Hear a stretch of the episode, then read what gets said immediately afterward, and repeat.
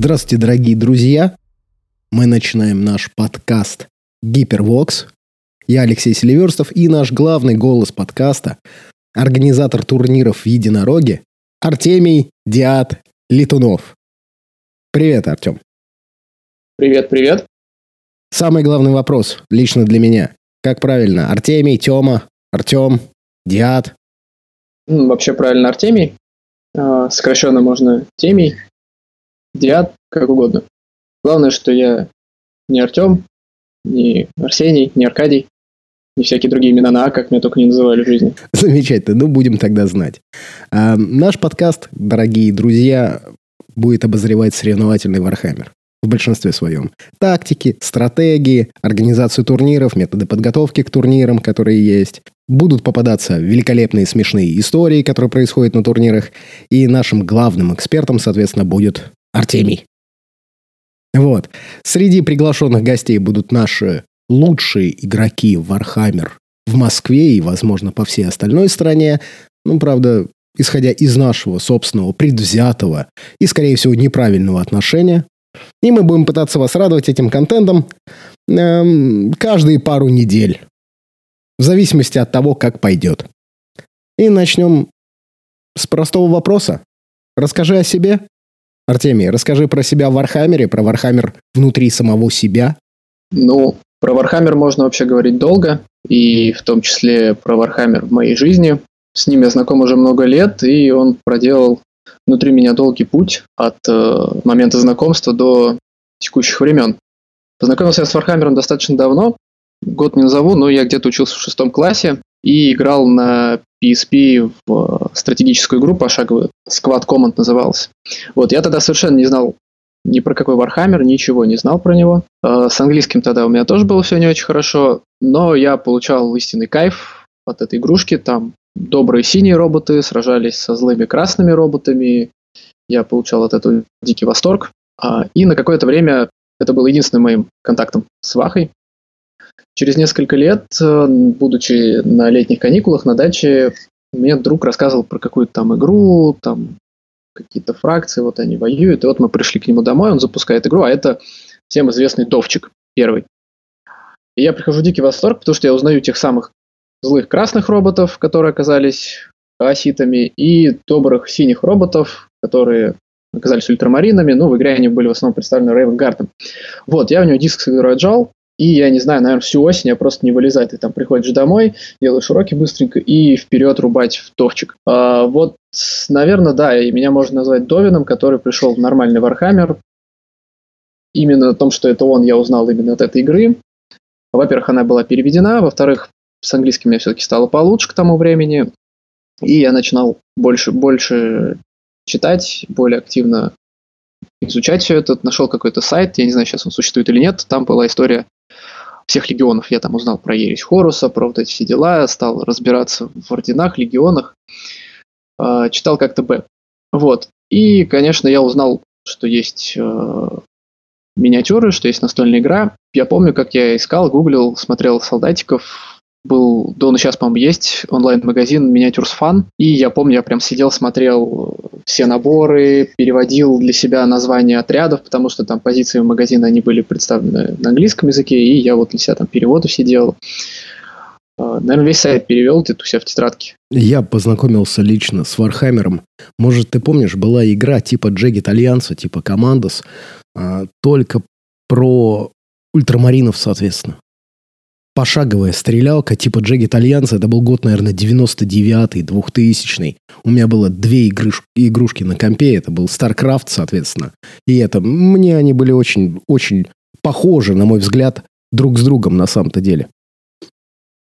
Не помню, как она называется, но она была потрясающая. Сейчас, сейчас я бы в нее сто процентов не переигрывал, но все-таки. Сразу тогда, вдогонку, разумный вопрос. Артемий, неужто фанаты Dawn of War какие-то не от мира Вархаммера.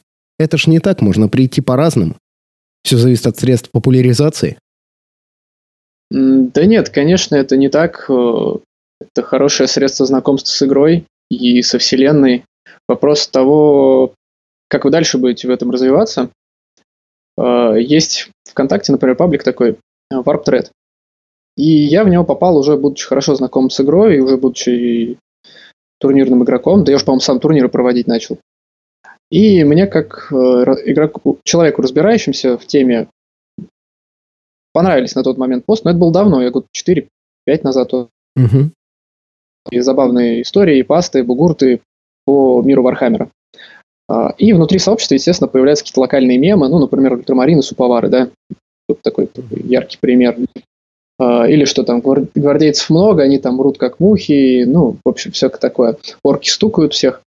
Но на деле так и есть. Но как игрок, как человек, который с этим сталкивается и знаком, я как бы понимаю, что это шутка, такое обобщение. А для тех, кто что-то не знает, в...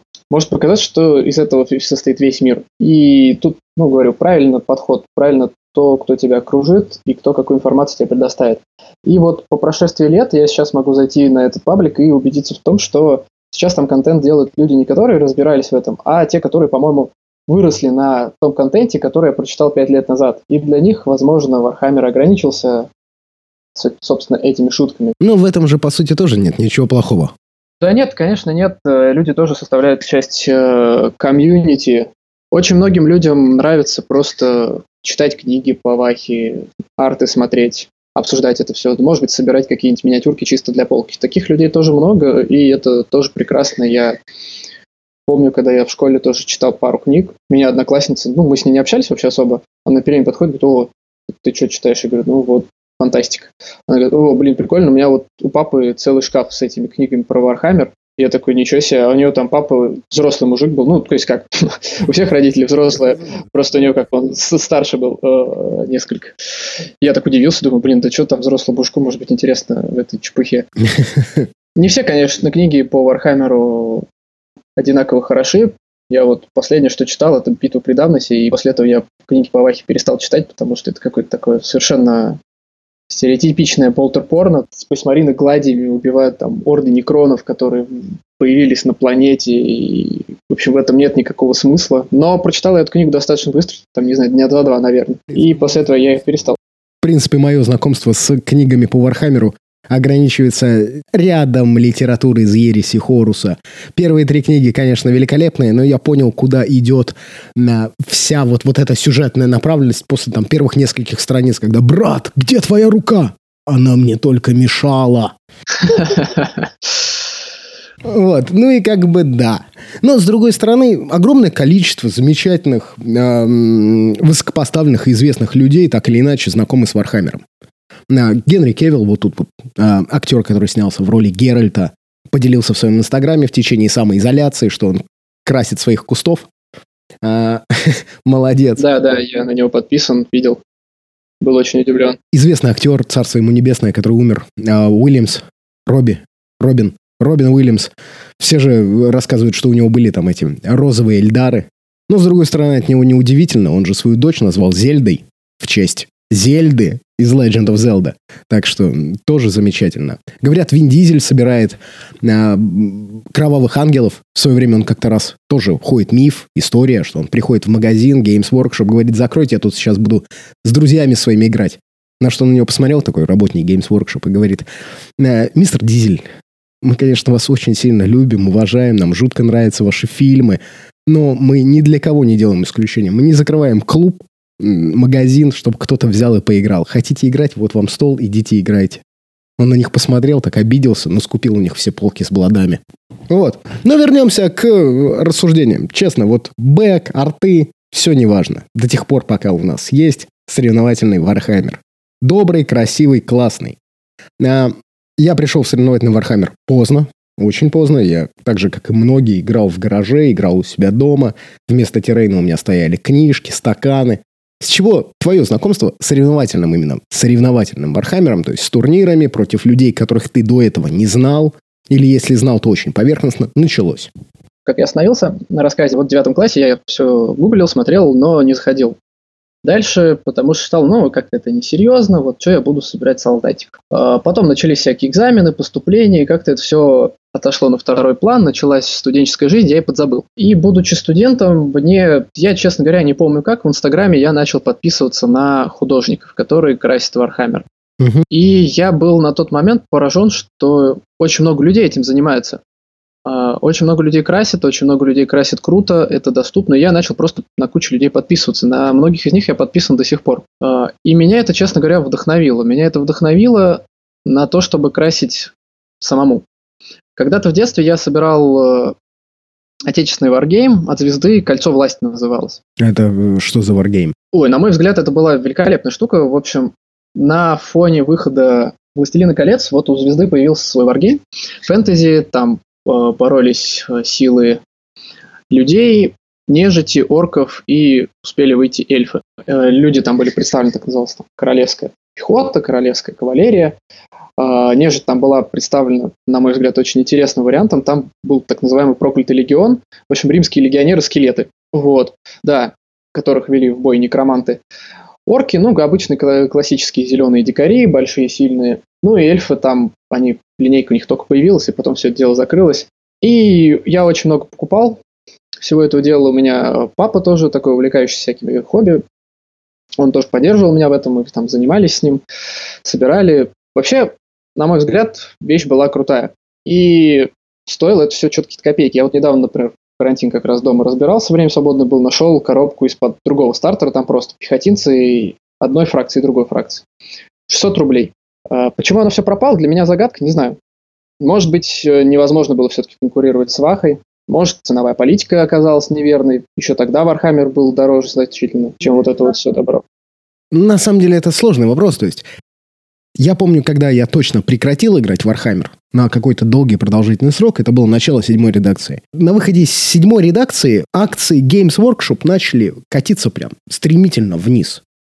Потому что один из их CEO, CFO, кто угодно там, генеральный директор, финансовый директор, позволили себе выдать такую потрясающую фразу, как «Мы делаем наш варгейм для людей, которые любят коллекционировать миниатюры». Вот, наши, мол, миниатюры крутые, очень сильно детализированы. И мы прежде всего за тех людей, которые вот-вот любят их покупать себе на полку. На что так достаточно большой кусок комьюнити отвалился. Даже те, которые любят играть по гаражам, а это на самом деле большинство. Вот, вот это вот знаменитый Beerhammer. Да, я с тобой согласен. И вдруг начали появляться же всякие Infinity, расти в популярности. Да не, я слышал про эту статью там, да, вроде даже была статья в каком-то финансовом журнале про от боссов ГВ, где они утверждали, что да, они просто выпускают солдатиков, а игра, ну, это постольку поскольку, чтобы вы могли не только там пыль на них собирать, а еще подвигать, если хотите. А если не хотите, не двигайте, нам, в принципе, все равно. Мы законодатели моды, вы и так наших солдатиков купите. И, ну, это как бы выражает мысль о том, как люди относились к своей игре, и когда дела, видимо, пошли не очень хорошо, они что-то изменили. Ну и как видим, как мы сейчас видим, изменили они многое и в правильную сторону. Я помню те времена очень хорошо. Это, ну, я не самый старый игрок Warhammer, и вот для меня это была первая смена редакции полноценная. Я плотно играл в семерку, и тут вот начинается восьмерка, в которой я тоже плотно продолжил играть. Угу. Значит, мы получили ответ, что ты все-таки пришел в соревновательный Warhammer в семерку. Куда, как, как ты нашел это комьюнити, э, где ты начал играть, кто был твой первый соперник? Помнишь свою первую игру на турнире? Да, я помню свою первую, да я весь свой первый турнир хорошо помню. Так вот, да, э, коротко. И я собрался уже в студенческие годы, где-то на втором курсе, на Новый год, как раз купил себе тактичку, купил себе ГВшные кисточки, краски. Что-то помню, вот 5000 рублей я уложился тогда. А тогда для меня второкурсники это были достаточно крупные деньги. Вот. Ну, сейчас, но самоизоляция это тоже крупные деньги. Согласен, да.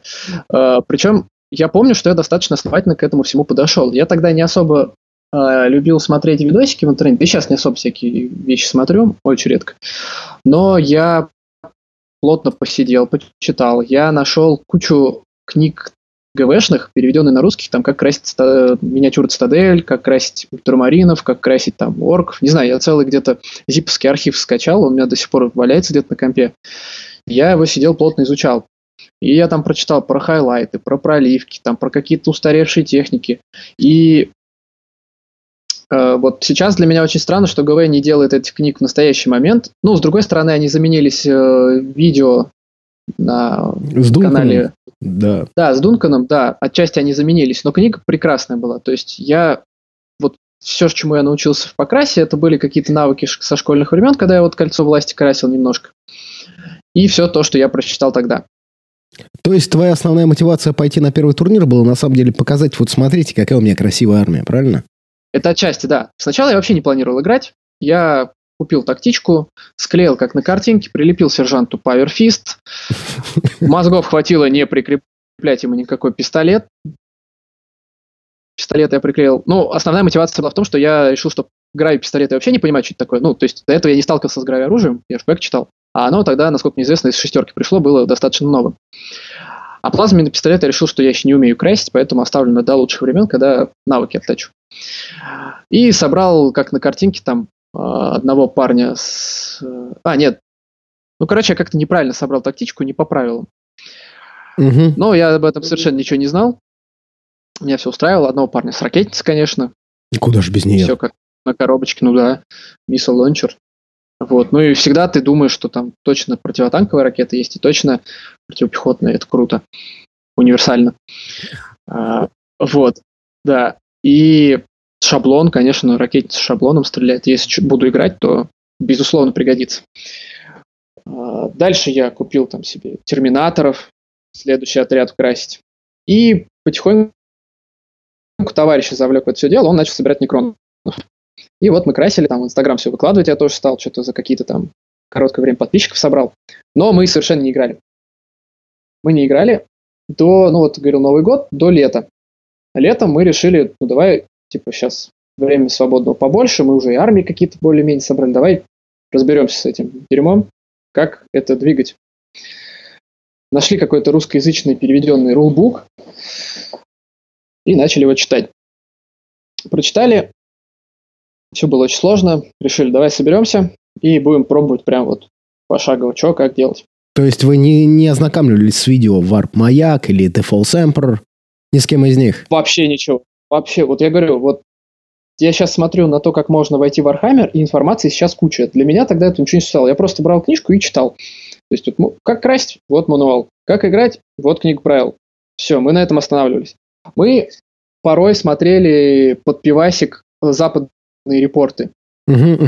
Угу, угу. Мини-варгейминг Тогда еще ни хрена не понимали, но выглядело все очень классно. Да не знаю, первое, что находили там. Угу. Я даже не назову сейчас каналов, может там какие-то такие же чуваки, как и мы, сидели с навыками минимальными монтажа видео и снимали что-то что-то они двигают, говорят, кидают кубики, что-то там оп-оп-оп, а пол юнита убрали, такие смотрим, о, вот это крутые Некрон Warrior, там половину тактички убили. Я такой помню, я сижу, думаю, блин, мне же с этим человеком теперь играть, а вот он еще 10 Warrior все купит, и что я делать стану? И у нас была в какой-то момент такая игра э, «Холодная война», то есть э, я там купил дреноут, думаю, ну сейчас я буду его бить. Пошел ХТХ дреноутом, а он мне там гаусс оружием его расстрелял. Там Некрон и Гаусс оружие могли технику ломать на шестерке Тувунд. И мои войска никуда не доходят. И я долго думал, сидел там над ростро. На визивик мы уже тогда начали забивать. да, да, да, это быстро понимание пришло, что это полная лажа. И я, короче, понял, что сила как раз-таки в ракетницах. Я собрал свой дреноут с лазером, с ракетницей, терминатору дал ракетницу, тактички дал ракетницу, мы начали играть, и я просто не стал к нему идти, я этой ракетницей на 48 дюймов расстреливал всю игру, пока он ко мне шел. вот. И там еще difficult terrain был, он там залез в какой-то кратер, там три хода выбирался из него, а я его расстреливал, и он умирал. Вот. И вот на таком, в таком формате у нас игры происходили. Я какую-то фишку придумаю, он какую-то фишку вот ответ придумает. И вот это было так прикольно на самом деле. У нас был такой вот своя вот мета у нас образовалась, да. И на ее изменения мы пытались отвечать друг другу. Но в какой-то момент нам это надоело. Ну, как бы одни и те же некроны, одни и те же юниты. Понятное дело, что мы не можем пробовать все миниатюры под, постоянно, потому что, ну, Денег мы ограничены в деньгах, и тогда мы еще красили все, все красили, это еще и время отъемало. Вот это вы а, молодцы. А, вот это вы молодцы. Да, тогда мы были хорошими ребятами. И в какой-то момент мы решили, может, выбраться на турнир. И мне друг кидает ссылку на дайсы, на регламент с дайсов, и это был турнир в единороге а, на 750 очков. Мы такие, блин, ну 750 у нас набирается, вообще говоря. Ты что, давай сходим. Там смотрим, даже призы может какие-то выиграть. Мы такие, ну блин, мы-то умные ребята. что, сейчас пойдем выиграем, короче. Читали регламент, попробовали, по-моему, поиграть дома, и я помню свое вот это ощущение, я сидел и неделю, наверное, думал над ростером на 750 очков. Причем, как бы, я даже сейчас не знаю, что, почему я так много думал, потому что количество миниатюр у меня было сугубо ограничено. Ну, типа, у меня были скауты, там, тактичка трупса, терминаторы, предатор и либрарий. Все. Вот вся моя армия, по-моему, на тот момент.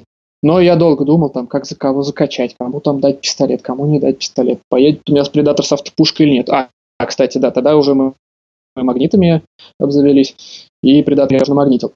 Вообще замечательно. Все покрашено, все на магнитах. А, и это про покрас я прям вообще сейчас отдельную боль себе расскажу. Потому что мы надеялись э, взять какие-то места за покрас. Объясню почему. Потому что мы это все в Инстаграм постили, и у нас количество подписчиков тогда возрастало. Тогда раньше механизм Инстаграм по-другому работали, и можно было не вкладывая денег развиваться. Мы пришли на турнир, и первый тур, все так волнительно. А, это еще был на Хэллоуин. Я помню, мы собрались на турнир, а потом к моим друзьям на вечеринку на Хэллоуин ехать. То есть ты, в принципе, уже в костюме пошел играть турнир? Не-не, костюм я взял с собой в рюкзак, Жалко. рюкзачок. А что за костюм? В костюме поехал...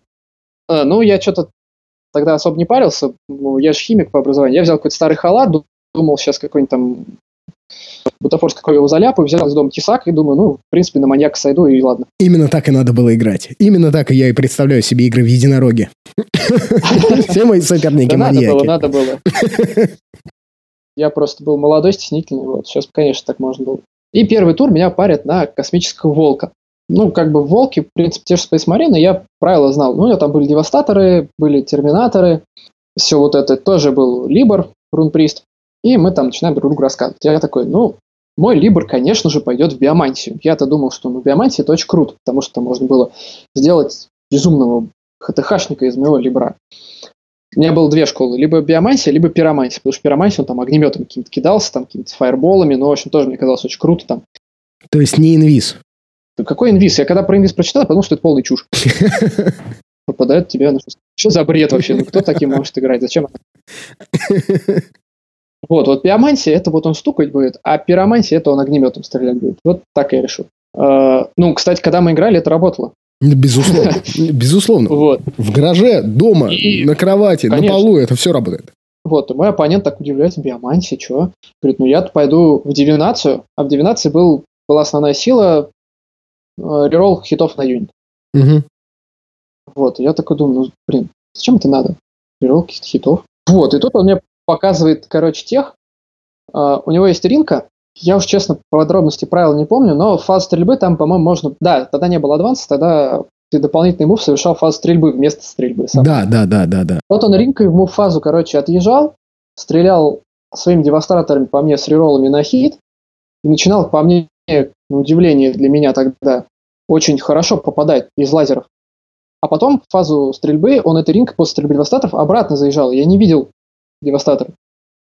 Для меня это был культурный шок, потому что, ну, что вообще происходит? Почему ринка? Почему вот тактичка с ринкой не едет ко мне? Это же транспорт. Но, но с другой стороны, другая половина меня понимала, что, блин, да это же круто. Это же на поверхности лежало. То есть, с одной стороны, ты расстроился, а с другой стороны, вау, какая глубокая игра, правильно? Нет, с одной стороны, я был в шоке, потому что, на мой взгляд, оппонент делал все неправильно. Угу. Культурный шок. Не, не, не как надо воевать.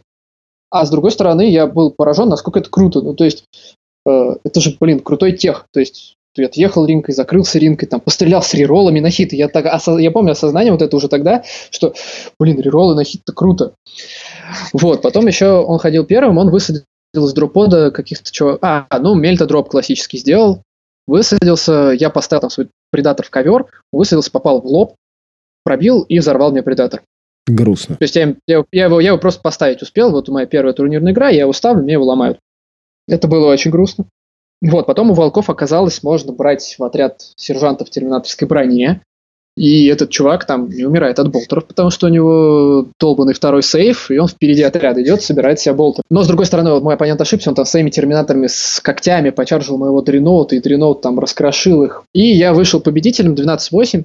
Вау, в своей первой игре. Вот так вот, с биомансией. Вообще, вообще я считаю, что я там мог победить, но это я был совершенно неопытен. Нам что-то проходили, говорили, что, ну, типа, ребят, 30 минут осталось, и я такой оппоненту говорю, ну, слушай, мы, наверное, не успеем доиграть, давай закончим, вот 30 минут. Он такой, да, хорошо, давай считаться, 12-8. И мы что-то ходили долго-долго ждали. Я-то думал, ну, 30 минут, и все, следующий тур. Угу. А как бы, ну, все мы знаем, что порой время тура затягивается по тем или иным причинам. Кто-то не доиграл, у кого-то там последний ход, там судья провафлил. А в те времена, как по мне, это, эти затяжки по времени были гораздо больше. Это тоже отдельная тема для разговоров, так сказать, такая ретроспектива в турнире. Угу. Но, в общем, мы где-то минут 45 точно я ничего не делал. Я такой думаю, блин, да я бы мог там доиграть, потому что у оппонента там реально ничего, кроме этой ринки и девастаторов не осталось. Мне было так, так, так обидно, помню. Ну ладно, типа сам же дурак. Вот. Ну тогда мы уже с товарищем все вынесли, что надо играть до последнего, пока вам судья по ручкам не придет стукать. Ну, если ты выигрываешь, конечно. Ну, безусловно. Конечно же. Если проигрываешь, можно никуда не спешить. Второй тур я играл против ФГшника. А, ну вот, первый тур ты был против Space Marine, по сути. И ничего для себя сверхъестественного я не узнал. А второй тур э, я играл против ФГшника. Игрок с парки, он был помощником судьи у Старока на черных командниках. Вот. Я играл против его гвардии. У него там был еще инквизитор. И, в общем, я помню, он мне, короче, очень долго читал лекцию по своим правилам. Вот смотри, у меня, в общем, гвардейцы. Но вот гвардейцы, они у меня объединились в один отряд. Почему? Ну, потому что Платун. Что за Платун? Ну, смотри, у гвардии можно там брать вот миллиард отрядов и все в один засунуть. Я такой, ух ты, круто. И что, ну, вот, типа, у меня 50 гвардейцев, это один отряд. Угу, то есть киллпоинтов нету. Я такой, ага, киллпоинтов нет. Тогда не был киллпоинт, тогда по очкам можно было считать, А, считать юниты. Угу. Потом, вот, я такой думаю, ну, по морали убегут. Он такой, ну, вот это у меня поп, вот я его в отряд это присоединю, и у них фирлис будет. Угу. Я такой, ага, интересно. И убегут. Э, Потом, вот э, у меня Виверна, вот она там бластами стреляет, вот у меня Инквизитор, вот черепки, вот если к черепку стрелять, то там что-то с бластом получше, он там не скатерится или скатерится на одном кубе, а Инквизитор, в общем, просто там как это, как-то мрак был. Как бы, чтобы ты понимал, никакого кодекса, кроме Некронского и своего, я не знал. Ну, Причем это, оба этих кодекса я знал достаточно хорошо. А, гвар- а остальные мы даже не открывали, не читали. Зачем? Я помню, мы играли, я поставил там какой-то там кучкой... э, а, ну, я уже был научен жизнью. И я подумал, ну, раз так гвардейцев много, то у меня есть болтеры, которые со своим АП пробивают этих гвардейцев. Буду болтерами с рапидой их убивать. Хороший план. И я для себя подумал, что выстрелов там много. На этот раз я не буду брать биомансию. Я возьму рероллы хитов, которые меня научили в прошлой игре. Э, Я построил своих пацанов двумя шеренгами, плотной кучкой, приджойнил к ним либра, чтобы его не выцепили. Один раз пострелял, и потом мне туда верно зарядил четырьмя бластами. На этом все закончилось, правильно? Ну, проблема в том, что как бы это лежало тоже на поверхности антишаблонное построение, но Но ты тоже его не знал. ну, нет, да, да нет, мы с товарищем знали и делали, но почему я не сделал тогда, я не знаю. И вот Виверна мне как бы всю мою тактичку с Левром и покрошила, потому что они там насыпали четыре вот этих бласта в одну точку, там еще типа надо было первым попасть, а остальные три там как-то докладывались, я уже не помню. И что-то она мне типа 30 выстрелов несчастных моих пацанов делала, там с реролами тоже тогда они были, и все убил мне. Ты расстроился? Конечно, расстроился, но я, помню, боролся, там мои терминаторы во втором сейве, они что-то проявляли искусство, болтеры у них тоже были. Ну, как-то на около ничейный результат я тоже вышел, может, даже как-то 11-9 победил, я не помню. Слушай, это потрясающе. Вот так вот прийти на первый турнир, сталкиваясь с вещами, которых ты не знал, получая очень больные удары, которые сейчас, ну, в восьмерке, ну, в принципе, недопустимы. На- И даже достойно сыграть. Ну, мы все очень сильно ждем. Третья игра. Кто же там? Вот, и в третью игру я попадаю как раз на своего друга. Он тоже шел, да? Так же положительно? То есть у вас, в принципе-то, была крепкая командеха? Э, Да, да, он хорошо шел. Вот, и мы попали на последний тур и решили так, давай играть с тобой по чесноку. Угу. Но кто выйдет победителем, тот получит 20-0. Ну, потому что мы прикинули очки и поняли, что кто-то из нас, может быть, и в призы попадет. Мы играли честно, Безусловно. но все-таки рейндинги у этих дурацких э, некронов, там еще были претарианцы с АП-2, которые крошили моих тактикалов и терминаторов. Меня там вполне себе закономерно отпинали, и я проиграл 0-20 некроном. Друг попал в призы? Да, да, он третье место тогда занял. Кстати, а он до сих пор играет? Да, да, играет. Да, возможно, вы пересекались и играли вместе. Он играет, знаешь, э, такими фиолетовыми мехами, которые там еще эти бричеры, пауков таких. Я свой первый турнир не помню. Я любил первые свои турниры в горцующем дредноуте. Это уже, кстати, была восьмерка или конец семерки, начало восьмерки. Мне нравился горцующий дредноут, потому что это бар. Я считал, что надо играть как в Америке или в Англии. Я смотрел репорты с английских турниров, где вот, вот этот вот третий тайм, как в регби, когда ты сыграл, вместе выпили пивка, обсудили игру. Я считаю, что это всегда было замечательно. Оказалось, что у нас не очень любят обсуждать игру, выпив пивка. Никто не хочет тебе проставляться после того, как ты проиграл или выиграл. Ну и, в принципе, если ты выпиваешь каждые два хода по пол-литру пива, то на третью игру ты, в принципе, проигрываешь. Хорошо, а как ты вот, вот начал с этого 750? Какие у тебя были впечатления после вот, вот, вот этого первого турнира? Вау, круто! Или я больше никогда не приду? Я закончу про покрас.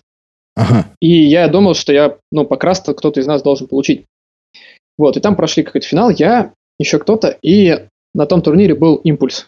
Угу. Он тогда пришел орк, орками на байках и всех победил по 20-0. Что-то он как-то быстро приезжал, всех убивал, лочился в ХТХ, тогда фоллбэк было нельзя, и всех рубил в кашу. Вот. И ему же тогда и Paint дали. Я ни сколь не умоляю э, навыков покраса импульса, он красил очень круто. Просто мне было обидно, что чувак и так выиграл, еще Paint меня забрал, потому что, знаешь, что мне сказали? Типа, чувак, ты красишь, конечно, очень красиво, здорово, Space Marine выглядит, но они у тебя слишком парадные. Мне было так обидно, я так и думаю, да у меня прапор хороший, он следит за моими бойцами. Ну, типа, ну вот смотри, там, вот, типа, вот орки, они еще, вот видишь, тут вот там, сколы, тут вот грязь, там, типа, видно, а у тебя парадные. У нас с другом это надолго стало мемом, локальным таким что, типа, э, парадную армию покрасил. Я еще помню, мы долго, мы долго как, знаешь, там, типа, идешь по улице, смотришь, какая-то машина ржавая, там, разбитая, такая старая копейка, и вот фоткаешь такой, вот смотри, беспейнтовый покрас, беспейнтовый покрас, да, да. Или там идешь, идешь, смотришь, там в универе какая-нибудь дверь старая, засранная, там еще с, при Сталине ее красили в последний раз. О, беспейнтовая дверь. Я вижу, тебя это задело. Не, я помню, было очень обидно. Нет, но все-таки при том организаторе в Роге я все-таки взял Best однажды. То есть сейчас, в принципе, напоминание для всех наших слушателей. Господа, если вы наносите ржавчину на свои миниатюры, вы не выиграете Best Paint у, у Артемия ни за что. Не, я в этом плане... Ну, как бы любое суждение субъективно, но я стараюсь максимально объективно подходить. И... Но гештальт я себе закрыл, вот. И после этого я перестал ходить на турниры по красам. Я понял, что все это фигня. Угу. Я стал ходить грунтами, я ну, начали мы развиваться в плане турниров, читать расписки, что-то новое придумывать. Пришли к проксям. Я помню, как я там покрасил каких девастаторов с разными пушками. Ни одной ласкеннона не было в отряде, но я ходил двумя отрядами с ласкеннонами. То есть, в принципе, у тебя вот, вот, вот знакомство выглядело сейчас, вот, вот вспоминая весь наш разговор, вот так. Ты когда-то поиграл в игру, потом тебе понравились миниатюры, тебе опять же помогали родители и подбадривали тебя в этом развитии. В этом никто не видел ничего плохого. Ты играл дальше с друзьями дома, там, в гараже, на, на, на, на кухонном столе, как угодно. Пришел на турнир в единорог. Тебе, в принципе, понравилось. И соперники были неплохие, и игры были интересные, и атмосфера ничего. Ты в итоге решил, что вот-вот Best Paint это самое важное. Ты его закрыл гештальт, правильно? И дальше продолжил соревновательной вахой да. Нет, мне понравился турнир, то есть это было азартно, это было интересно. Во-первых, я для себя открывал много нового, потому что, ну, говорил, почему мы пошли на турнир? Потому что нам, в принципе, надоело друг с другом играть. Одно и то же каждый раз. А тут каждый раз что-то новое и интересное. Типа, потом мы начинали приходить, э, читать дома кодексы, просто чего мы играли, что там вообще еще есть, э, что оно там может или не может. Помню, как мы случайно попали на не новичковый турнир, мы нашли какой-то парный турнир и поняли, что мы оба можем на него пойти, пошли. Э, тоже в единорог, приходим, собрали, что у нас есть, там разработали какую-то безумную тактику, там типа вот я тут буду прыгать, там вот здесь я буду вот это делать. Э, к тому моменту мы уже инвиз для себя открыли. Вот, я уже начинал проксить своим либром Тигури, и мы приходим на этот турнир, а там какие-то ринки, какие-то на этом, на лендинг-паде, мы такие, типа, чё? А оказывается, что ландингпад там какой-то то ли ковер, то ли инвуль тачкам давал, а из ринок, оказывается, стрелять можно. Для меня это было открытием, потому что там есть место для стрельбы, и там сидят два девастатора с граф-кэнонами, два. Mm-hmm, из двух mm-hmm. окон стреляют. А ты ничего сделать не можешь. Мы такие, ё-моё, вот это вообще крутой тех. А, потом попали на Эльдар. Эльдар, я помню, посмотрел на наш ростер и взял какую-то фановую психосилу. Тогда ничего не поняли, а потом а фановость психосил заключалась в том, что там, короче, э, форсир кастовал какой-то огромный мегабласт, там, 10-дюймовый, что ли. И да, конечно же, он на нас его еще и скастил, он там прилетел, нам что-то Warrior взорвал, он еще и хитанул, конечно же, как э, чтобы максимально фаново всем было. Причем я, причем оказалось, что в роге этот бласт есть. То есть там организатор такой побежал его искать, достал, я помню, фоткались. У меня где-то, может быть, даже фотка валяется. Это как мы с этим бластом фотографируемся. В общем, забавно было. Вот, ну, после второго тура мы, конечно, ушли, потому что мы там что-то все в нулину слили и не видели смысла оставаться. С Евой тогда познакомились-то как раз, да. И я помню вот этот страх такой, ты так ходишь между столами, там, а там Ева. Вот это большое и опасное. Угу. Что с этим делать не знаешь, что оно делать не знаешь. Ну, у тебя-то большого нет, а у них большой есть. Ну, я внутри себя помню вот этот такой новичковый сугубо страх, когда ты вот, там, видишь Найта или видишь там Еву и так морально напрягаешься. Но чем больше солдатик, тем он страшнее и, очевидно, лучше. Вот, мы себе тогда позволить такого не могли. Там, ты такой думаешь, вот что купить там, не знаю. Там, Асолтников или Лэндрейдер. Ну, Асолтники вот дешевле, куплю. Теперь вот важный вопрос, возвращаясь прямо сейчас. Ты помнишь свои э, впечатления от новичковых турниров. Ну, рассказываешь, выдаешь эти там вот, вот воспоминания, очень ностальгично. Явно улыбаешься, когда все это дело рассказываешь. Конечно. Ну, вот, безусловно. Но сейчас, вот как организатор турниров, что ты скажешь по вот количеству attrition rate, по, по количеству людей, которые пришли один раз и больше не приходили на новичковые турниры? Таких большинство или таких меньшинство? Потому что в итоге э, смысл-то турнира не только в том, чтобы люди пришли и поиграли, а чтобы пришли еще раз, и еще раз, и еще раз, чтобы комьюнити ширилось, чтобы турнир стал более узнаваемым, э, чтобы люди в конце концов начали друг друга узнавать, если не по именам, то хотя бы по лицам. Ну, скажем так, такие люди точно были. Вот для меня особо запомнился такой пример. Приходил парниша, у меня был, по-моему, тогда турнир э, Твист твистовый парни, когда ты меняешься с напарниками каждый тур. О, я там и был. пришел парень с какими-то найтлордами, э, красиво покрашенный, там, с молниями, все дела. Но принес он там какие-то тартары с терминаторов, что-то тактичка. Ну, вообще даже близко не стоявшая по тактике, к, ну, к спортивной тактике с найтлордами. Это был старый хаос со старым кодексом. В принципе, найтлорды тогда были не очень. Так он еще и взял какую-то шляпу.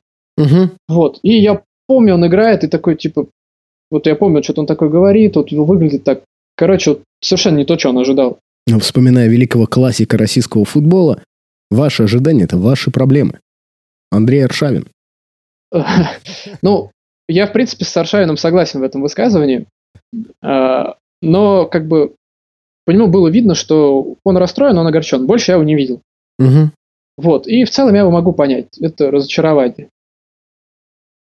Но есть и обратные примеры относительно недавно э, я играл с, на новичковом турнире, и мне во втором туре пришлось проксиботить.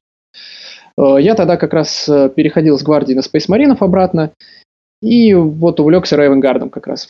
Ну да, это что, это ж, ты знаменитый фанат Рейвенгардов. Да, да, да. Я стал любителем бэка миник Центурионов по Рейвенгарду. Очень люблю этот юнит. Где-то в бэке точно я видел описание, как они там из-за кустов всех выпрыгивают и пырят. Вот решил отыгрывать это. А, да. И я готовился к малому КАМАЗу, и когда я проксибочу, я порой отыгрываю какие-то вещи, которые хочу сам в будущем использовать. И я парню говорю, вот у меня такая-то фигня, вот так-то, так-то, давай играть. Он, да, окей, не вопрос, что-то там расставился, а у него гвардия была что-то танки, виверны, какие-то ветераны в химерах, что-то он сел. Ну, я хожу первый, я там редеплоюсь, подхожу, там стреляю, чищу скрин, убиваю, чар... А главное, у меня еще вот все, что я хотел сделать, я сделал. Ну, просто все. Вот, знаешь, вот на турнире такое, пожелаешь, не сбудется. Я там всем пострелял, все, что стреляло, убивало то, что мне хотелось. Скрин я расчистил, все, что должно было почаржить, я почаржил, и все, вот вообще реально все его в его армии я получил. Угу. Все сложилось как надо. Там, там даже, знаешь, коробочку не надо было делать в какой-то момент, я понял, что он просто всем фоллбэкнет и все равно не постреляет меня.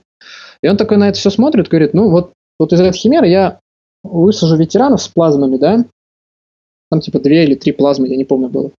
А, ну, вот я всем от фоллбеку, и вот, наверное, постреляю в тебя Центурионов, и такой он понимает, что, ну, мы оба понимаем, что на этом все, все, игра закончится, потому что дальше ход ко мне перейдет обратно, а... понятно, чем все закончится.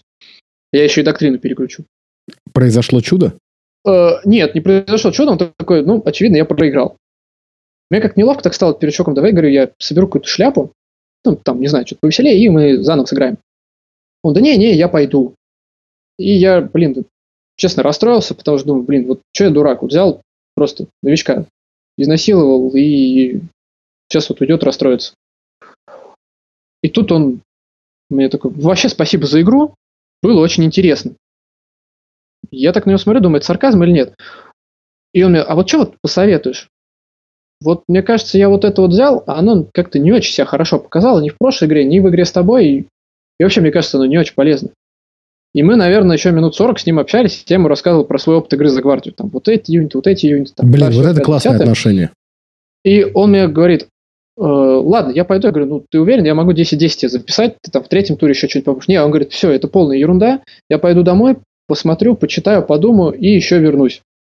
Я вот, говорит, давно не играл, в начале восьмерки, говорит, тут играл в 3.9 у Спейсмана, и тут вышел из Вахи на полтора года, сейчас хочу вернуться.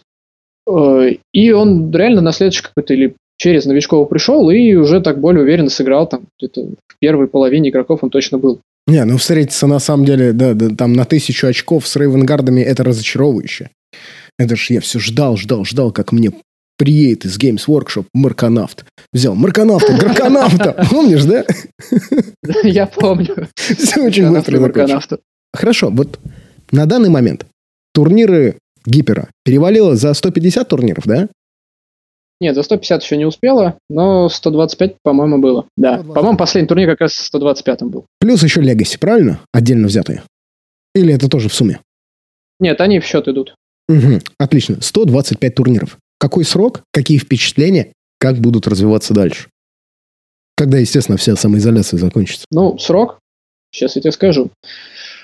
Ух, сейчас бы ничего не напутать. Свой первый турнир я, помнится, провел э, на четвертом курсе. Это был фановый турнир на Коломенской в единороге в торговом центре Нора. Я тогда проводил обучалки там ну и только там, в Большом Роге я пока ничем не занимался. Вот, и попросил э, у менеджера провести турнир, потому что, ну, у нас там образовалось такое ламповое комьюнити. Э, в принципе, проходили плюс-минус одни и те же люди, и играли мы там вполне себе весело проводили время. Э, было очень лампово, тепло. И я решил вот провести турнир какой-то небольшой. Проводили, знаешь, там что-то 500 или даже на 400 очков. Играли на две плиты, то есть это 24 на 48 дюймов столы. Я помню, придумал какие-то свои миссии. Это, по-моему, был первый единственный раз, когда я на турнир придумал какие-то миссии свои особенные. А, да нет, дело не в том, что миссии были плохие, просто... Тяжело объяснить людям. Ну, во-первых, да, во-первых, тяжело объяснить людям. А, во-вторых, все-таки э, проводя турнир, я пришел к выводу, что матч плей миссии, который предлагает ГВ, это на самом деле необходимо и достаточно для нормальной игры Warhammer. Ничего больше играть не надо, ничего выдумывать не надо. А, и с ними все знакомы, да. То есть ты прочитал дома, пришел, поиграл, если что-то не понял, задал вопрос, в остальном все, в принципе, просто. Все понимают, что надо делать. А когда ты что-то свое придумал, то там, люди могут не так понять, понять по-своему, играть весь тур не так. Ну, не суть. Uh, вот, потом я какое-то время турнир не проводил, и под конец семерки, да, я помню, наверное, это ну, не буду там, возлагать всякие лавры, по-моему, это на Дайсах даже последний турнир по семерке был в Москве. Это был май. Э, я тоже пытался для этого комьюнити в основном собрать. Пришло не очень много людей, я проводил в Черной гвардии на Соколе, тогда они еще были, попросил у Старок, Старок сказал, ну, мы тут к ИТЦ готовимся, нам не до турниров, типа, проводи. Провел, поиграли. И все, следующие уже были по восьмерке. Uh-huh, uh-huh. По восьмерке. Я тогда проводил в... Тогда это были Geekvars, сейчас это был Metagame, который вот недавно канул в небытие. Недавно там новость проходила, что они закрываются. Э, вот. И тогда я там проводил турниры. Вообще, насколько я помню, тогда такого не было. То есть были какие-то клубы, там, Тридевятая, Черная гвардия, Единорог, где есть свой человек, который что-то делает. А я просто пришел в клуб, говорю, давайте арендую у вас столы и свой ивент проведу. Они, окей, вообще без проблем. После этого вот началось это такое движение. Мне на тот момент, наверное, хотелось чуть больше, чем то, что я делал. То есть я проводил обучалку и чувствовал все силы проводить... Полноценные турниры. Полноценные турниры, да, это было интересно. Плюс началась новая редакция. И я начал проводить их там. И все, всем понравилось? Да, в основном людям нравилось. Ну, я сначала для себя целью ставил проводить, прежде всего, новичковый турнир. Ну и до сих пор ты себе ставишь такую цель, правильно? Э, да, ну, с чем это, чем это вызвано? Потому что пока я сам был новичком и ходил на эти новичковые турниры, я понимал, что на самом деле они не новичковые.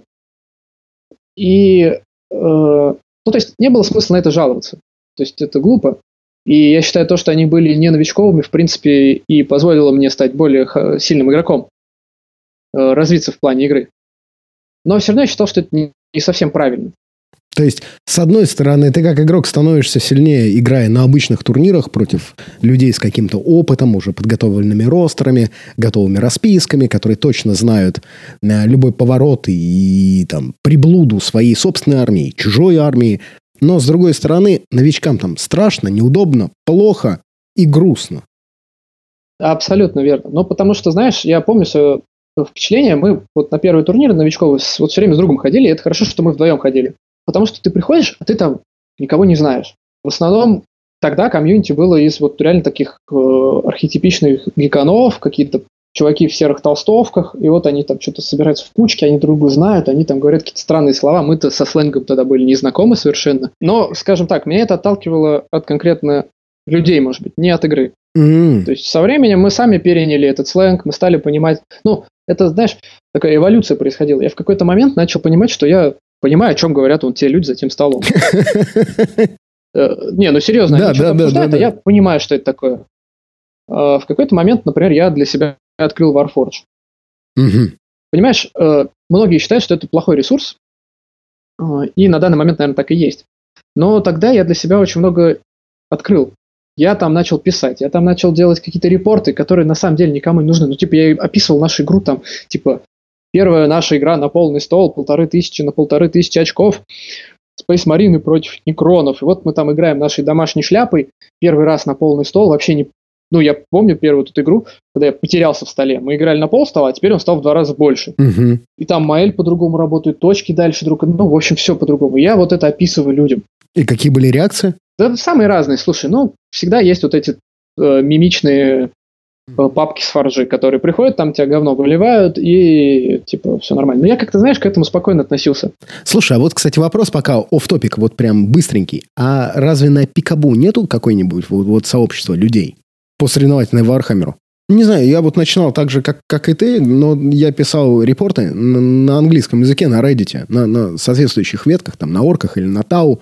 И мне приходили ответы на удивление. Вот, вот, вот почему, наверное, я не люблю Warforge или еще что-нибудь. На удивление комплексные ответы. Где даже если вдруг ты чего-то не знаешь, тебе говорят, ты немножко не понимаешь это правило. Тебе стоит попробовать вот это. И так далее, а, и так далее, и так мне далее. кажется, это тоже отдельная тема для разговора. Сейчас объясню почему.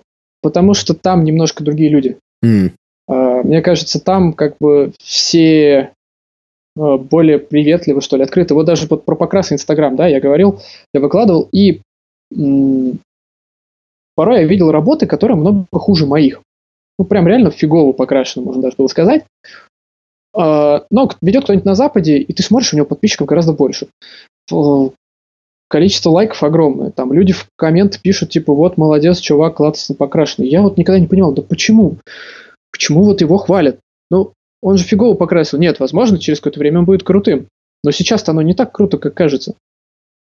А с другой стороны, это и правильно, понимаешь, это мотивирует людей. Так и есть. Нет, вот если сейчас чуть-чуть копнуть там а, вид, э, в любой вид спорта, то мы знаем, почему люди чаще всего покидают детско-юношеский спорт. Там хоккей, футбол, Потому что они начинают очень рано, во-первых, там, в 4 года, в 3 года. Это вообще глупость для видов спорта поздней специализации. А, а во-вторых, ну, им, соответственно, там, к 16 к 17 годам это надоедает. Вот, это раз. А два, их перестают ставить просто, ну, ну на площадку. Ты вроде как занимаешься детско-юношеским спортом, играешь там в этот футбол в 14 лет, но ты не проходишь по каким-то антропометрическим данным, ты недостаточно высок, недостаточно быстр, недостаточно, недостаточно тяжел и так далее. Это может происходить по куче различных причин, вообще генетических, биологических, и это в итоге никак не скажется на тебя в профессиональной карьере. Потому что там ты будешь играть не против там, других 17-летних, 14-летних, а против там, людей всех возрастов. Ну вот. И их сажают на лавку. Когда ты сидишь на лавку, ты не можешь там выйти, выступить, получить удовольствие от этой игры. Ты перестаешь хотеть этим заниматься. То есть вот, к примеру, там, ты покрасил три миниатюры первый раз, у тебя получилось ужасно плохо, там, к примеру. Но ты все равно выложил. Ты выложил даже не для того, чтобы там сделать какой-то манифест, смотрите, я крашу хорошо. Нет, а чтобы просто поделиться тем, на что ты потратил 2, 3, 4, может быть, 8 часов. Ты хочешь быть ближе к этому комьюнити, если тебя вдруг хвалят, то ты рад. И ты готов продолжать дальше. Ты начинаешь копаться, изучать, понимать, использовать проливки первый раз и так далее, и так далее, и так далее. А если тебя встречают и говорят, не, брат, говно, ты не проходишь по нашему стандарту. Нет. И также, это же не только с покрасом, это и с качеством игры, и с качеством твоей расписки. Ты выкладываешь расписку и говоришь, смотрите, какая фановая, классная, вот у меня там все Тау, Стелсьюты, вот, вот у меня там Shadowsun, вот у меня Госткиллы, они все типа в инвизе. Это очень круто, потому что я придумал даже свою собственную историю вокруг этого всего дела. Тебе говорят, ты дурак, где рептайды? Да, и, но смотри, я для себя считаю, что важно, как человек сам к этому относится. То есть мне как-то было пофиг. Я ни на кого не обижал. Ну, конечно, порой бывало обидно, что ты, типа, выложил там ростер, что-то сочинил, придумал, а тебе пишут, там, типа, вот, говно, где там господи, капитан, там, с молотком, с щитом, там, типа, э, без этого нельзя играть в Space Marine. Я такой, типа, ну, блин, у меня минки нет. Ну, ну что, что вообще купить, что не можешь? Вот там 5 минут красить, 3 минуты собирать, вот вообще взял и пошел играть. Я такой, ну, блин, типа, чем есть, тем играю. Ну, не у всех есть одинаковые возможности, это же разумно я всегда спокойно относился к э, вот этому негативу. Это вот о разности людей. Во-первых, потому что на Warforge все-таки, я считаю, основная аудитория это те люди, которые начинали играть в Warhammer, э, ну не начинали, а играли, давным-давно. играть с нулевых, давным-давно. А тогда это были другие люди, я считаю. Это было другое поколение, которое выращено поколением других людей, которые прошли через другое. Да вообще другая страна. Ну, это классический пример культурного шока. Каждый раз, когда появляется что-то новое, предыдущее поколение говорит, нет, это говно, в наше время было лучше. Не-не-не, дело не в этом. Дело просто в том, что другой пласт людей. Э, это тоже отдельная тема для разговора, потому что, вот я говорил, раньше комьюнити было вот такие какие-то классические гиканы, да, то есть там приходят, тут они сидят, что-то обсуждают между собой. Э, там, в подвальном помещении, в этих толстовках, вот я пришел играть в солдатиках, вроде все как и должно быть. Сейчас же это не так. Сейчас клубы изменились. Сейчас клубы выглядят по-другому. Да тот же рок. Я помню, когда я пришел первый раз, я, блин, головой бился об вентиляционную шахту, там она вдоль потолка шла. Э, просто ты слишком высокий, вот и все. Ну да, да. Не надо просто на каблуках ходить. В клубе пришел тут. Вот. И Сейчас просторное помещение, там люди тоже другие ходят, совершенно разные. Там. Сейчас вот даже девушки стали появляться, чего было, точнее, не было примерно никогда. Слушай, ну на футболе так же произошло. Они начали появляться. Их тоже было очень мало в 90-е. Потому что это тоже был какой-то закрытый клуб.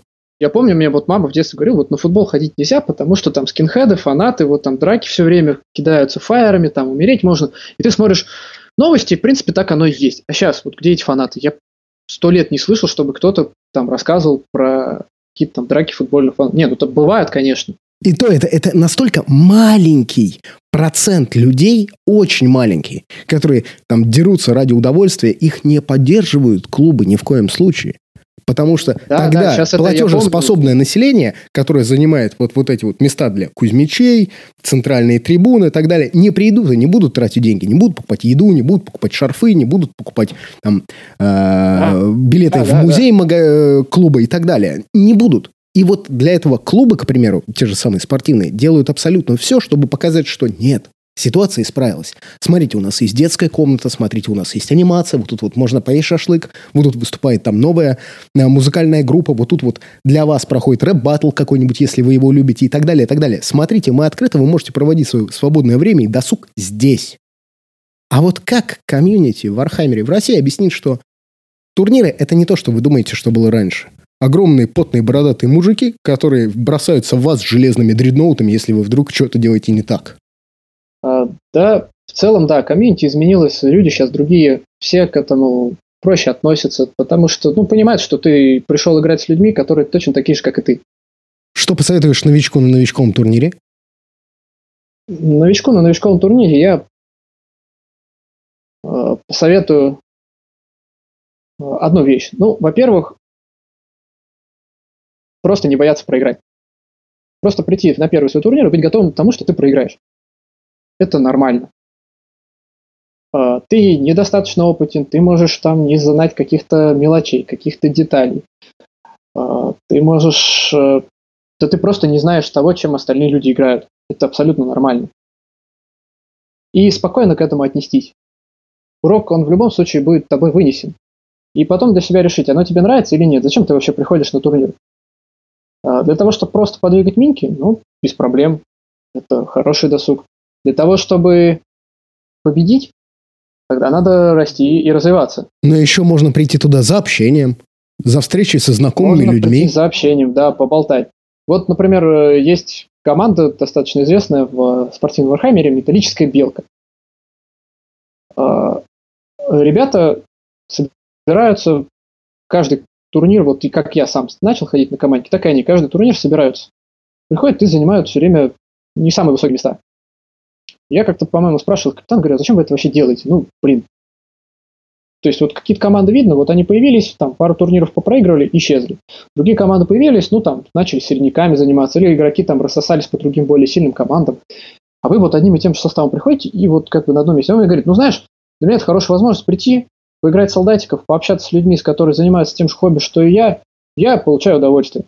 Да, и это тоже нормальный выход, в этом нету ничего плохого. Это, наоборот, даже очень хорошо.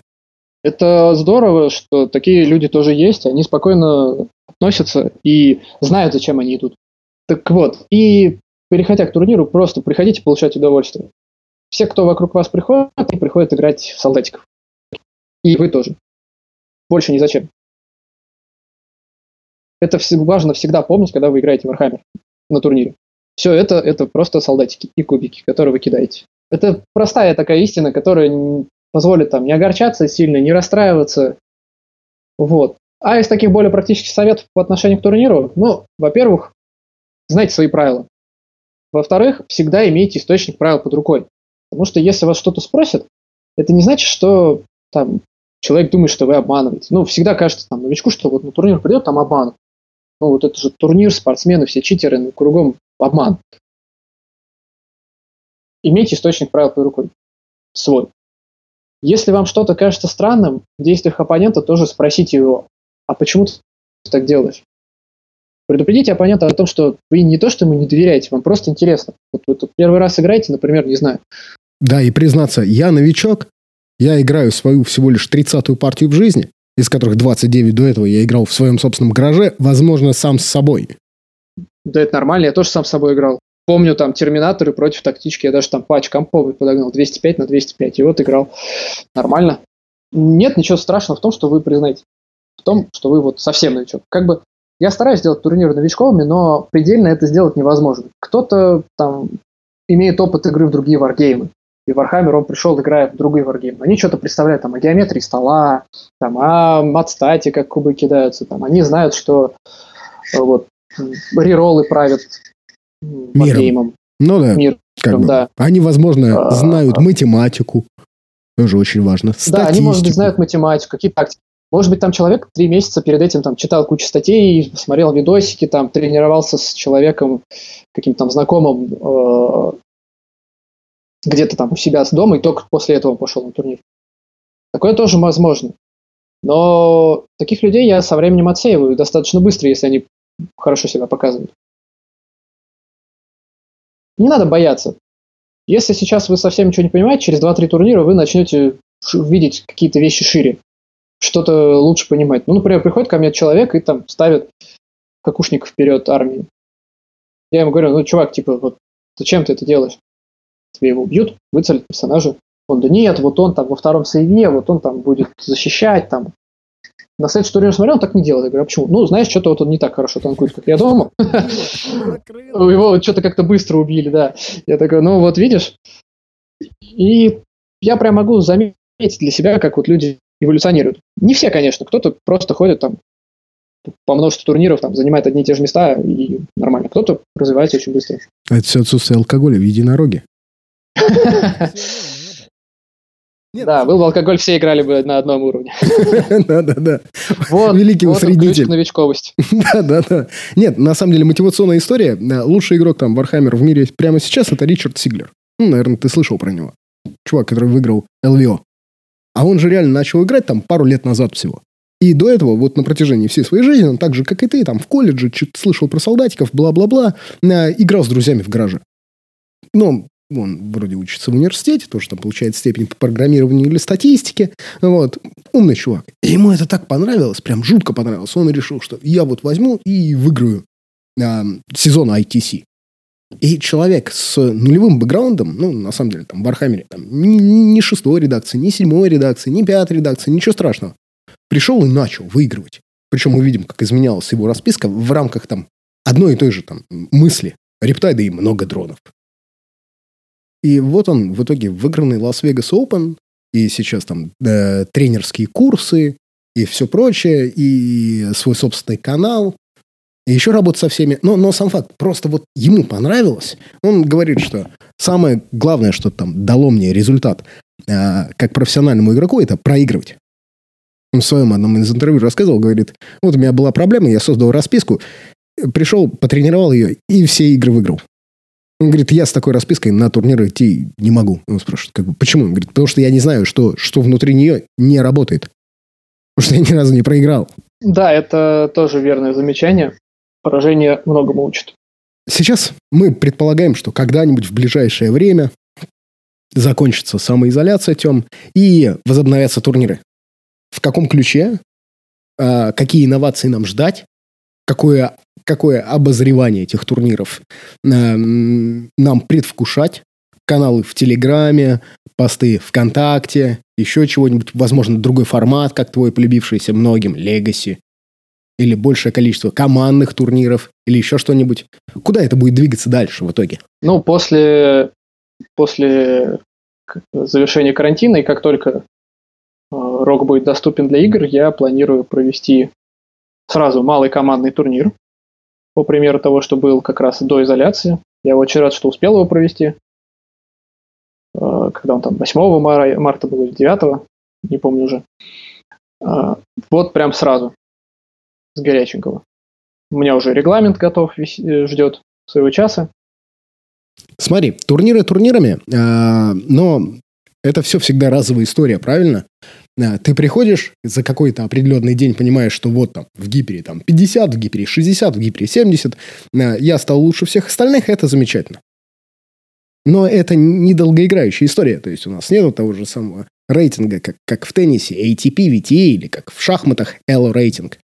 А можем ли мы ждать что-то ради вот, вот этих вот прав на похвальбу, bragging rights, э, что, что вот у нас есть полноценный сезон, вот мы видим, ты же по этому принципу как бы отсеиваешь новичков дальше. После того, как они набрали определенное количество очков, верно? Да, ну, по, по новичкам очень просто. Вы приходите на турнир, получаете э, очки условные, если заняли призовое место. За третье место одно очко, за второе место два очка, за третье место, ну за первое место три очка. Вот. Как только вы набираете 6 очков, я вас не допускаю на новичковые турниры. Вы можете хоть там три года ходить на турниры, ничего не выигрывать, будете ходить на новичковый. Вы можете прийти за два турнира, два выиграть, получить 6 очков и быть забаненным.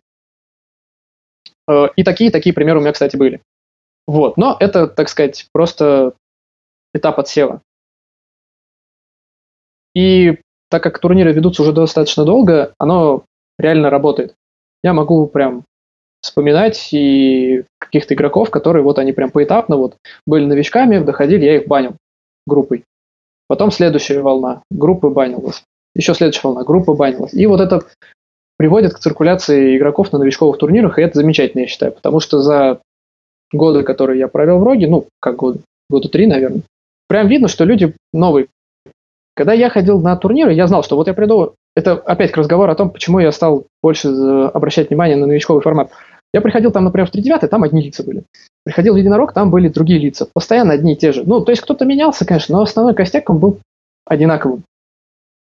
Там можно даже, не знаю, если задаться целью, пролистать э, посты в Единороге там, какой-нибудь пятилетней давности, там постили фотки призеров тогда. И там прям можно выделять какими-то кусками, как одни и те же люди вот постоянно на фотографиях призеров. Сейчас такого нет.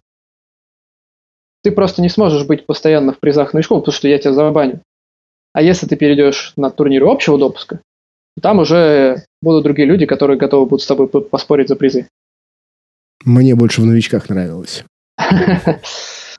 Все так говорят. Там был добрее. Да, понятное дело, там как-то так, ламповее, что ли. Ностальгическое ощущение, которое я потерял, когда ты приходишь на новичковый турнир и там что-то пыхтишь, там что-то делаешь с своими солдатиками. Сейчас такого уже почему-то нет.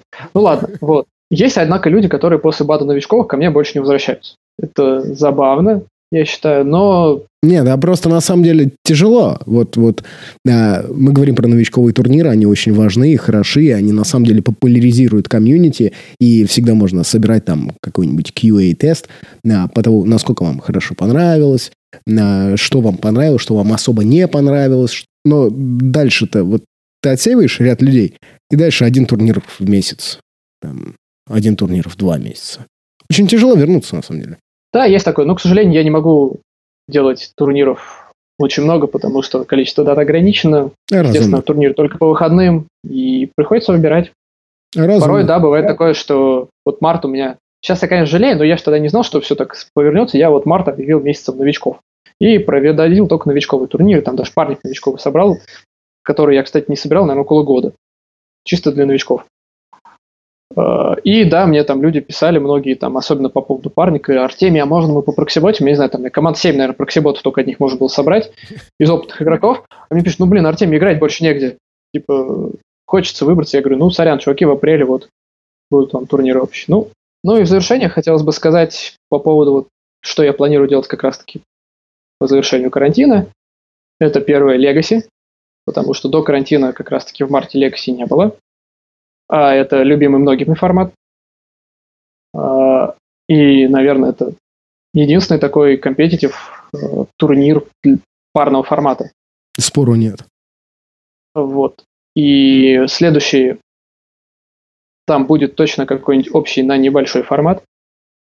Возможно, возможно, будет какой-нибудь общий на полторы тысячи. И, конечно, малый командник прям вот сходу, с пылу, жару сразу прям заканчивается карантин, и мы проводим малый командник. Но в масках.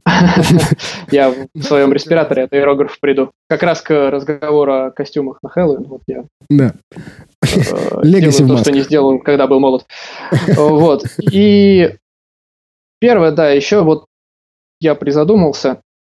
Турнир командный я провел с введением системы рейтинга Yellow. И я задумался о том, чтобы перевести свою новичковую систему, вот эту, которую я объяснял, там 6 очков и все. Она на самом деле ничего сама по себе не значила. То есть просто, чтобы отсев делать. То перевести это все в рейтинг Yellow.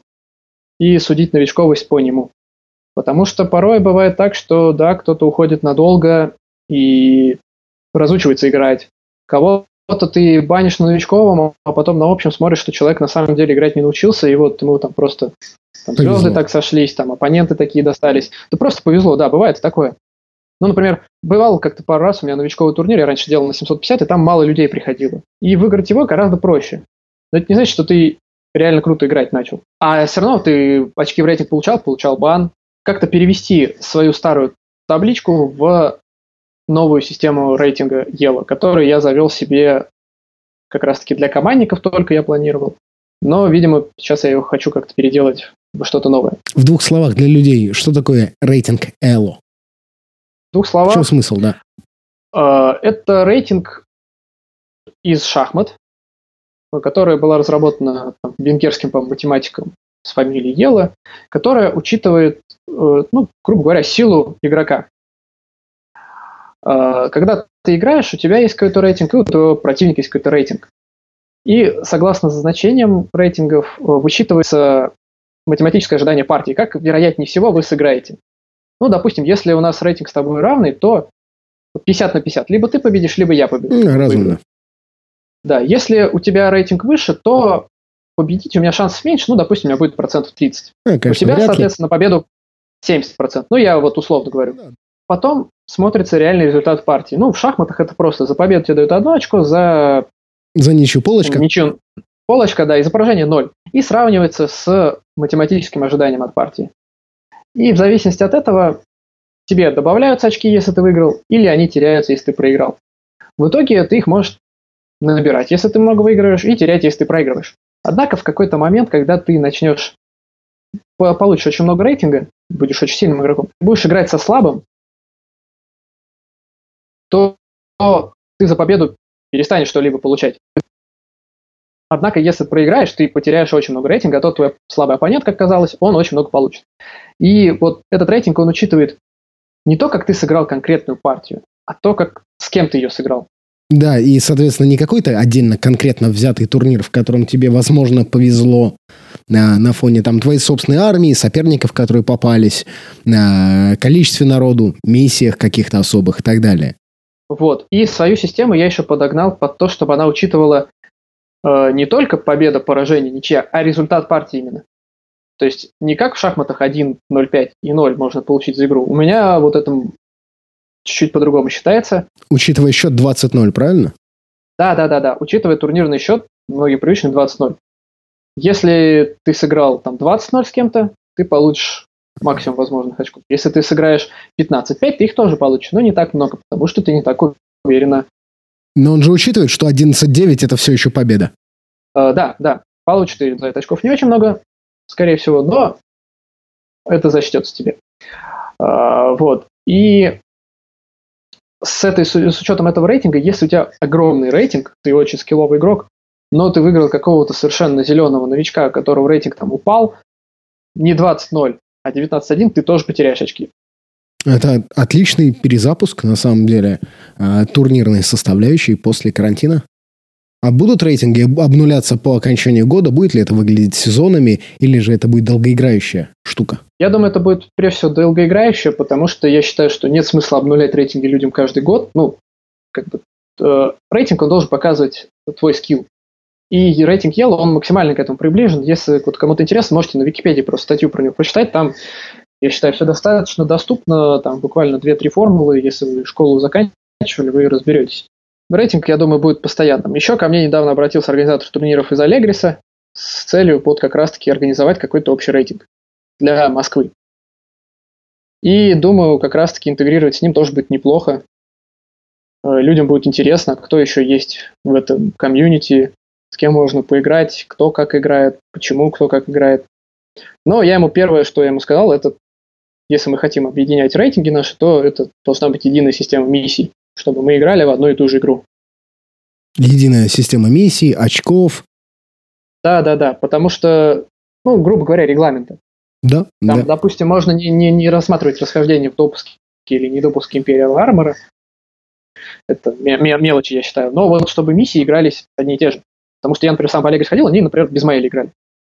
Ну да, это совсем другая игра. Это другая игра. Там все по-другому. Вот я, например, взялся там батальон скаутов, да, и там в первой миссии там надо убивать очки оппоненту. Я понимаю, что мои скауты, они плохо убивают, но сами при этом стоят по 55 очков, а там как раз за 50 очков одно очко ты получаешь себе в счет. Мгм, И мгм. то есть я просто могу оппоненту так 3 очка подарить, ничего не сделав. Понятное дело, там я команд поинт получил, что батальон, но в целом вот в этой миссии, например, скауты мне бесполезны. А с Маэлем, с Этерналом нормальным, я бы этими скаутами, понятное дело, сидел на точках, и эти скауты себя бы там выше крыши окупили. Они, может быть, мне полпобед принесли бы. Для того, чтобы вести систему рейтинга единой, надо вот играть в одну игру. Да, как ты рассматриваешь возможность, чтобы этот рейтинг продвинулся и дальше в остальных клубах, если они, дай бог, выживут, на самом деле, после карантина? А, да, вот меня как раз э, Дима, вот организатор из Полегриса, он спросил, а кого мы еще можем вам привлечь в это? Я говорю, ну, знаешь, мы можем предложить всем там, там Саше Кирану, который в тейблтопе проводит турнир, там в Черную гвардию написать, кому угодно можем предложить. Но главное для нас, я думаю, это начать это делать, потому что когда ты приходишь в клуб и играешь, ты там что-то получаешь, какие-то очки рейтинга, тебе как минимум приятно. Так и есть, и если они на самом деле опубликованы где-то, и ты можешь это дело увидеть, Оно публикуется, ты можешь сравнить себя с другими игроками. Вот есть там великий ужасный единороге Карель, которого все боятся. А ты, может, задаешь себе вопрос, а настолько ли он ужасен? Может, я могу его победить? Смотришь рейтинг, а там тебя отставание, допустим, не такое большое. Ага, значит, я вроде бы не так далеко от него отстал, я такой же хороший игрок. Да-да, приходишь в другой клуб, а там, ну вот ты выиграл турнир, и что? Ну, получил ты там призы, ну, получил ты там медальку на дайсах. Может, тебе грамоту какую-то вручили. А как ты с остальным миром соотносишься? Не очень понятно. И в любом случае тебе будет приятнее играть э, там, где ты подключен к глобальной системе. И со временем, возможно, другие организаторы будут на это видеть и сами с нами сотрудничать. И мы будем только рады их принять. Самое сложное на данный момент – это как бы перевести рейтинг тех игроков, которые давно играют, в Yellow. Ну, то есть, например, допустим, тебя. Вот ты что-то выигрывал, да? Что-то да. А, по дефолту, по дефолту начальный рейтинг 1600. Ну, ты же явно вот больше выигрывал, чем проигрывал, на мой взгляд. Как вот это учесть? Вот это самая пока сложная задача. У нас есть время на подумать. Твои пожелания слушателям? Э, не болейте, берегите себя, набирайте терпения. Я верю, что скоро все закончится. Ну, как скоро? Я думаю, летом мы уже сможем играть в солдатиков вживую, жать друг другу руки до и после партии, Но и не бежать после этого в туалет. Э, Но в перчатках, безусловно. Спасибо большое. И мы скоро вернемся. Спасибо. И главное, помните, что мы просто играем в солдатиков.